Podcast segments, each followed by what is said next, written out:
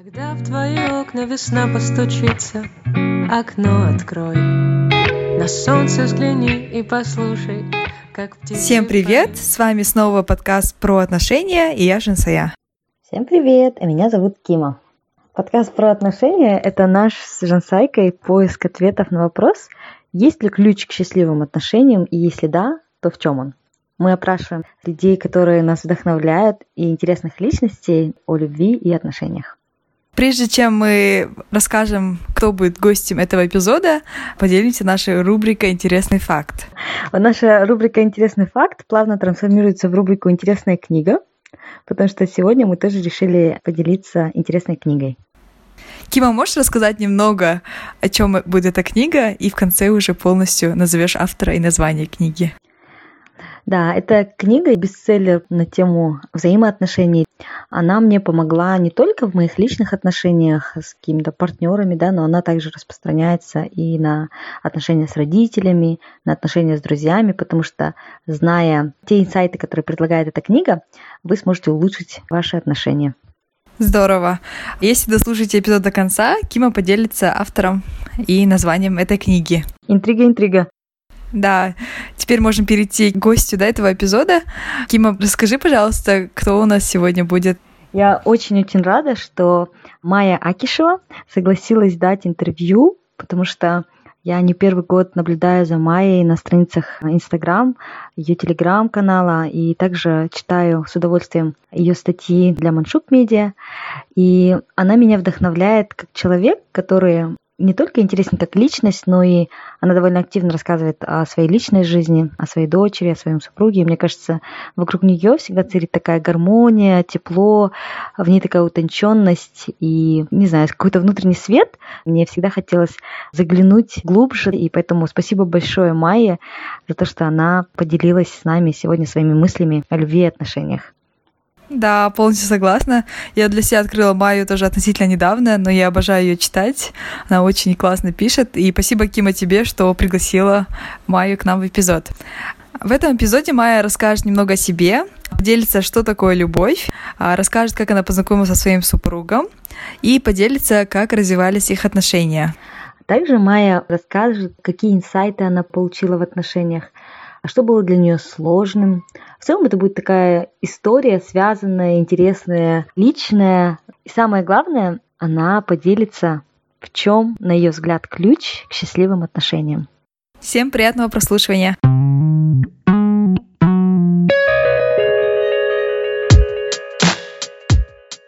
Я Майя Кишева, журналист, который сейчас находится декретном отпуске. И более того, я еще и переехала в Стамбул, что наложилось на декретный отпуск. Таким образом, я по большей части сижу дома. Впрочем, как и все вы в последние три месяца. Мой статус в отношениях, я замужем. Это мой второй брак. Хочется, конечно, завернуть какое-нибудь определение покудрявее, но я не буду сильно умничать. Скажу, что любовь это ингредиент, который делает существование выносимым. Без него, в принципе, тоже можно обойтись. И, наверное, такие люди есть. Но гораздо сложнее живется, если у тебя нет любви. Вообще, мне кажется, это, это какая-то абстракция, вначале придуманная, а затем и воплощенная людьми, которая помогает им придавать смысл своим действиям, вообще своему существованию и своей роли на этой планете. Вот, пожалуй, что так. Мы с мужем начали встречаться три года назад, но заметила я его еще раньше. Просто мы ходили в одни и те же бары. И так как он выделялся, я его заметила. Как замечаю, в принципе, всех симпатичных людей обоего пола. А после выяснилось, что у нас есть общий друг, один мой близкий друг учился с ним в одно и то же время в университете в Анкаре. То есть они знакомы еще там с 17 лет. Мне это очень удивило совпадение. Может быть, это судьба, а может, это просто маленькая алмата. Ну вот, суть в том, что мы лет через, наверное, пять или семь, после того, как визуально заметили друг друга, начали общаться по-дружески. А потом как-то и быстро это все переросло в отношения. Я завершила свои предыдущие отношения и не планировала сразу же начинать другие, но так сложилось, завертелось. В общем-то, я даже не рассматривала своего мужа как какого-то потенциального партнера, стабильного, серьезного. Я думала так, мы друзья сначала, потом думала, ой, ну это просто, просто какой-то для нас способ развлечься, отвлечься. Он мне не представлялся человеком, которого могут интересовать долгосрочные стабильные отношения. Но оказалось, что мое первое впечатление обманчиво. Я думала, что он такой веселый, разгильдяй, такой плейбой. Я ему часто об этом говорю. И мне казалось, что это классная компания для того, чтобы у тебя была короткая, яркая интрижка. А потом выяснилось, что он супер семенин, ответственный и вообще созревший для создания семьи. Ну и, в общем-то, в общем-то, что делать? Если человек созрел, то надо брать. Развивались наши отношения. Мне приходит в голову только одно слово «стремительно». Мы до сих пор, оглядываясь назад, иной раз не можем поверить, что мы все это провернули и что все это происходит с нами.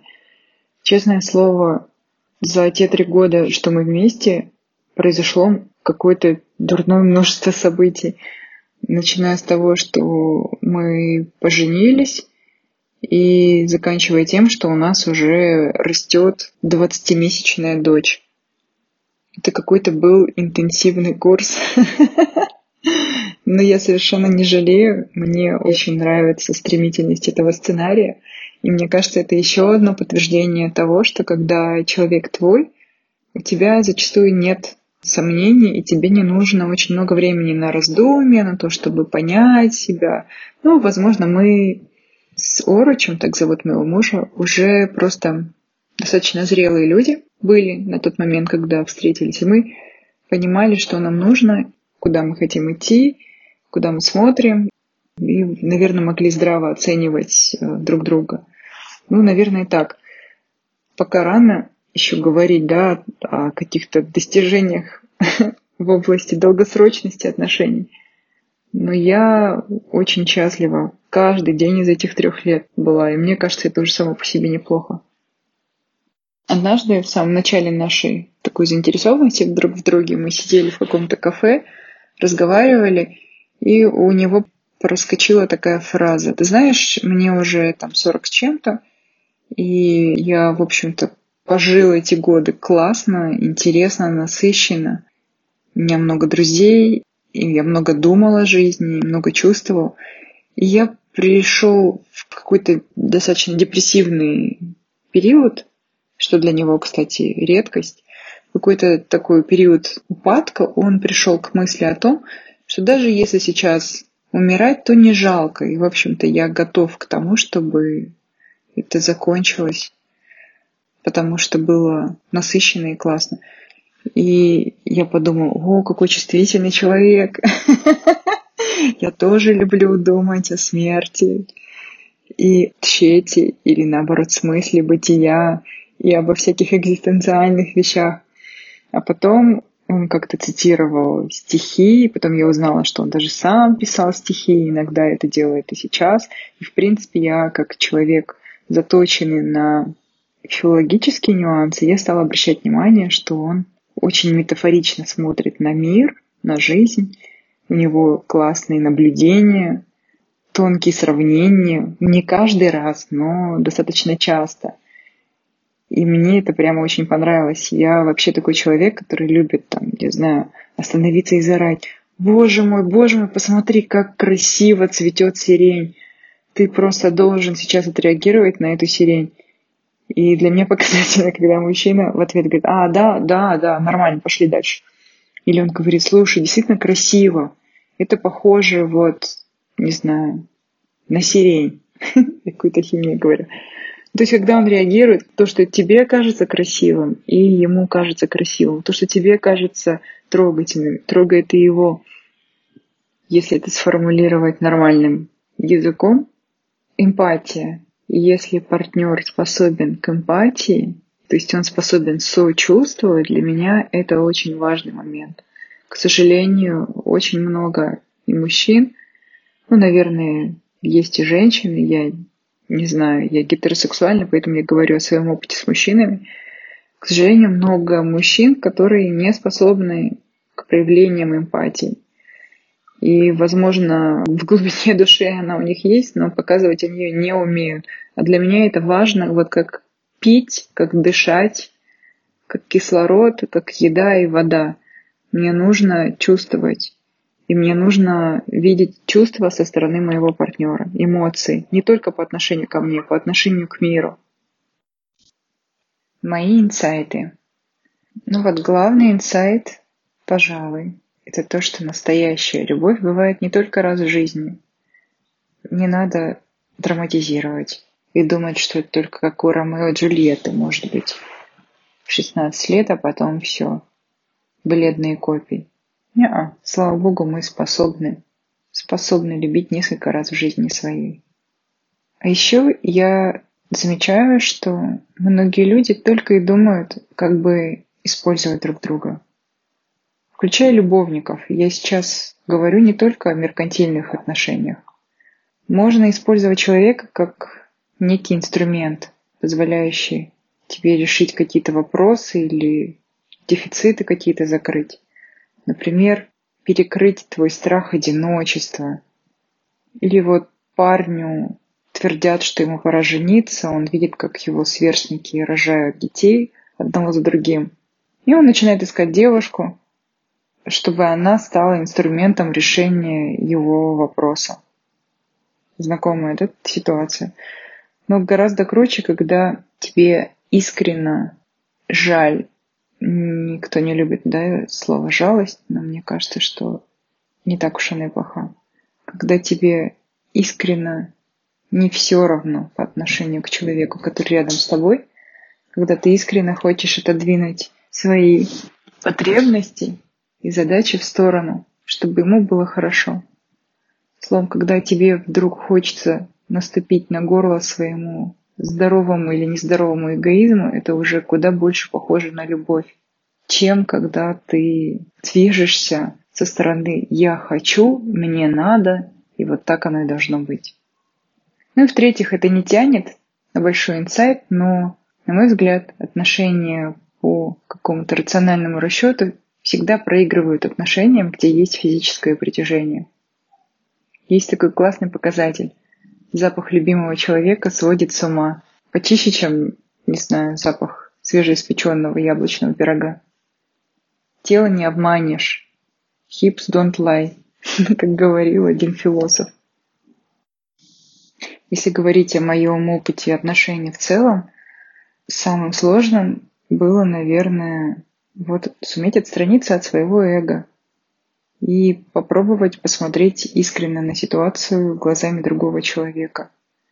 Перестать тянуть одеяло на себя и думать только о себе и о своих обидах. Стараться как-то объективно и эмпатично смотреть на отношения.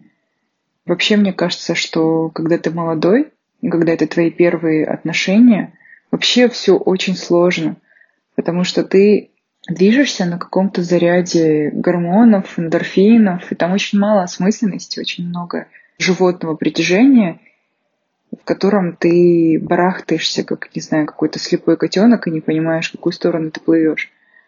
Очень часто, там, не знаю, партнеров первых выбирают похожих на себя по каким-то психологическим травмам и заморочкам, и начинается вот это вот Марокко, ссоры, конфликты, какие-то выяснения отношений, два еще не выросших ребенка, инфантильных человека пытаются строить отношения, и каждый хочет, вот, чтобы он был царем горы, а второй его всячески любил и обожал. Ну, я тоже через это прошла, наверное, это сложный, да, сложно. Когда ты в процессе, ты даже не понимаешь, насколько это сложно. А когда ты работаешь над собой и вступаешь в какие-то другие более зрелые, осознанные отношения, очки с искаженными линзами снимаются, и ты понимаешь, а ведь можно было все гораздо проще. Ведь любовь — это не обязательно какие-то страдания или выяснение отношений. Это может быть очень комфортное, очень такое душевно обогащающее состояние, кайфное, как, не знаю, медитация или прогулка на природе, как, не знаю, запах ветра. Это может быть вот так вот приятно и легко, а не страдания и какие-то шекспировские страсти. Ключ к счастливым отношениям давать человеку дышать, иногда избавлять его от себя и от своего ежесекундного присутствия. Давать ему простор. И всегда интересоваться еще кем-то и чем-то помимо своего партнера. Иметь друзей, иметь интересы, иметь свою жизнь. Даже, можно сказать, личную жизнь. Потому что личная жизнь не обязательно подразумевает романтические отношения. Это какой-то внутренний мир. Короче, иметь свой внутренний мир – всегда классно. И два богатых внутренних мира, как правило, не скучают друг с другом и не нуждаются в том, чтобы кто-то кому-то что-то компенсировал. Просто кайфуют. Вот так вот я нескромно про свой богатый внутренний мир рассказала. Спасибо большое, Майя, за такую интересную беседу. Очень искренне и душевно поделилась своими мыслями о любви. Давай, Кима, обсудим ее мысли. Что тебе понравилось больше всего в этом эпизоде? Мне очень понравилось, как Майя отметила, что Зачастую в паре люди используют друг друга как инструмент, закрывают какие-то свои потребности, неуверенность в себе, какие-то потребности своего эго. И мне понравилось, что Майя призвала, что в отношениях нужно быть готовыми отодвинуть свои потребности и свое эго на второй план и просто искренне быть в отношениях и заботиться о другом человеке. А что тебе понравилось больше всего из рассказа Майи? Мне понравилось, как она рассказывала про эмпатию, про сочувствие, то, что у нее с супругом очень такая сильная эмпатия. Они вместе, да, удивляются каким-то вещам. И мне кажется, это прекрасно, что они как-то на одной волне, да, потому что бывает зачастую то, что нам, допустим, что-то нравится, там, я не знаю, тот же запах сирени или там небо, да, звездное, а, возможно, ваш супруг не такой восприимчивый, да, а у нее так э, классно совпало, что и она, и супруг оба человека, да, которые с большой эмпатией и сочувствием друг друга относится, поэтому мне это понравилось. Ты сама, мне кажется, Жансик, такой человек с большой эмпатией, поэтому тебе это отозвалось? Возможно, да. Второе, э, что бы ты хотела использовать из ее мыслей или советов или инсайтов? Я полностью согласна с Майей в том, что нужно давать человеку дышать и давать пространство от себя, да, от ежедневного себя. Потому что, мне кажется, особенно в ранних каких-то отношениях, в незрелых отношениях, вы полностью хотите поглотить друг друга, раствориться друг в друге, быть 24 на 7 постоянно вместе, и это, не, мне кажется, не развернуться просто, да, а вот, наверное, где-то в зрелых отношениях приходит это понимание, что каждая это отдельная личность, и если вы даете друг другу пространство, то это только укрепляет отношения. Вот, я буду это использовать обязательно. А что ты будешь использовать? Вот мне что понравилось, как она сказала, что любимого человека можно узнать по запаху. Я полностью согласна, и мне кажется, надо ну, когда встречаешь человека или начинаешь там с ним отношения, да, очень важно, чтобы вам нравились запахи друг друга. Вот, поэтому буду узнавать человека по запаху. Так, и последний вопрос. Что тебе запомнилось больше всего из рассказа Майи? А что мне запомнилось, как она сказала, что нужно иметь личную жизнь, чтобы ваши отношения развивались с супругом. Вот что она имеет под этим, это каждый человек должен развиваться в отношениях и иметь свой внутренний богатый мир. И когда оба человека полноценные, развиваются, самодостаточные, тогда они могут уже построить счастливые отношения вместе. И она сказала, что это именно ключ к счастливым отношениям. А что тебе запомнилось больше всего?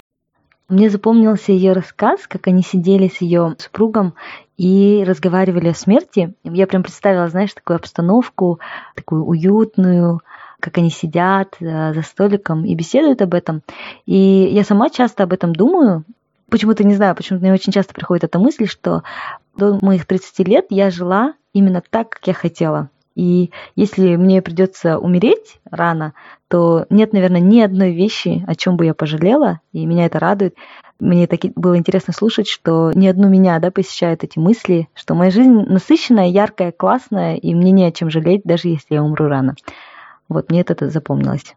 Как бы грустно, да, не было, но интересно так осознавать вот этот момент, да? Да.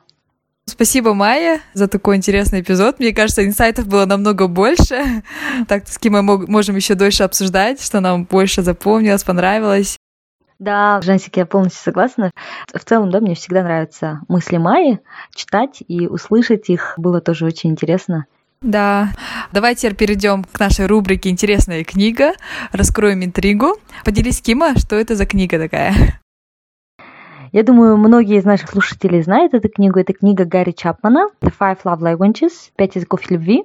Для меня было сюрпризом, что эта книга была написана аж в 1992 году, и она все еще актуальна. В этой книге Гэри Чапман говорит о том, что есть пять основных языков любви, через которые мы выражаем либо принимаем любовь. Это такие языки любви, как слова одобрения, качественное время, дарить подарки, третий, следующий акт сервиса, да, то есть акт какой-то работы, которую вы делаете для другого человека, и физические прикосновения или просто прикосновения. Действительно, если поразмыслить, то можно понаблюдать, каким способом мы и другие люди выражают свою любовь или принимают любовь, осознают любовь. Мне лично это очень помогло, Потому что, например, я поняла, что у моей мамы, например, да, язык любви это act of service, то есть когда она просит помочь, ей это значит, что она просто просит любви, и когда ты ей помогаешь, это значит, что ты даешь свою любовь. Вот. А у тебя какой язык любви, Жансик? Я думаю, что у меня вот из всех вот этих пять языков, мне больше всего, наверное, подходит тоже качественное время, как и у тебя. Для меня очень важно проводить время вместе, и чтобы это время было такое действительно счастливое, наполненное. Вот. Да, мне тоже так кажется, кстати. Надеемся, вам понравилась книга, потому что я считаю, что она действительно полезна, и она поможет да, в построении взаимоотношений не только с вашим партнером, а также с вашей семьей, с братьями, сестрами, друзьями. Поэтому всем рекомендуем к прочтению. На этом наш эпизод закончен. Спасибо большое, что дослушали до конца. Призываем вас оставлять нам комментарии, оценки на тех платформах, где вы нас слушаете. Для нас это очень-очень важно. Подписывайтесь на наш инстаграм. Это про нижнее подчеркивание отношения, нижнее подчеркивание подкаст. Или же на наши личные странички можете также писать. У меня Сайка. А у меня Кима, нижний пробел ел. Спасибо, что были с нами сегодня. Всем до новых встреч. Пока-пока. Все. О, получилось 15.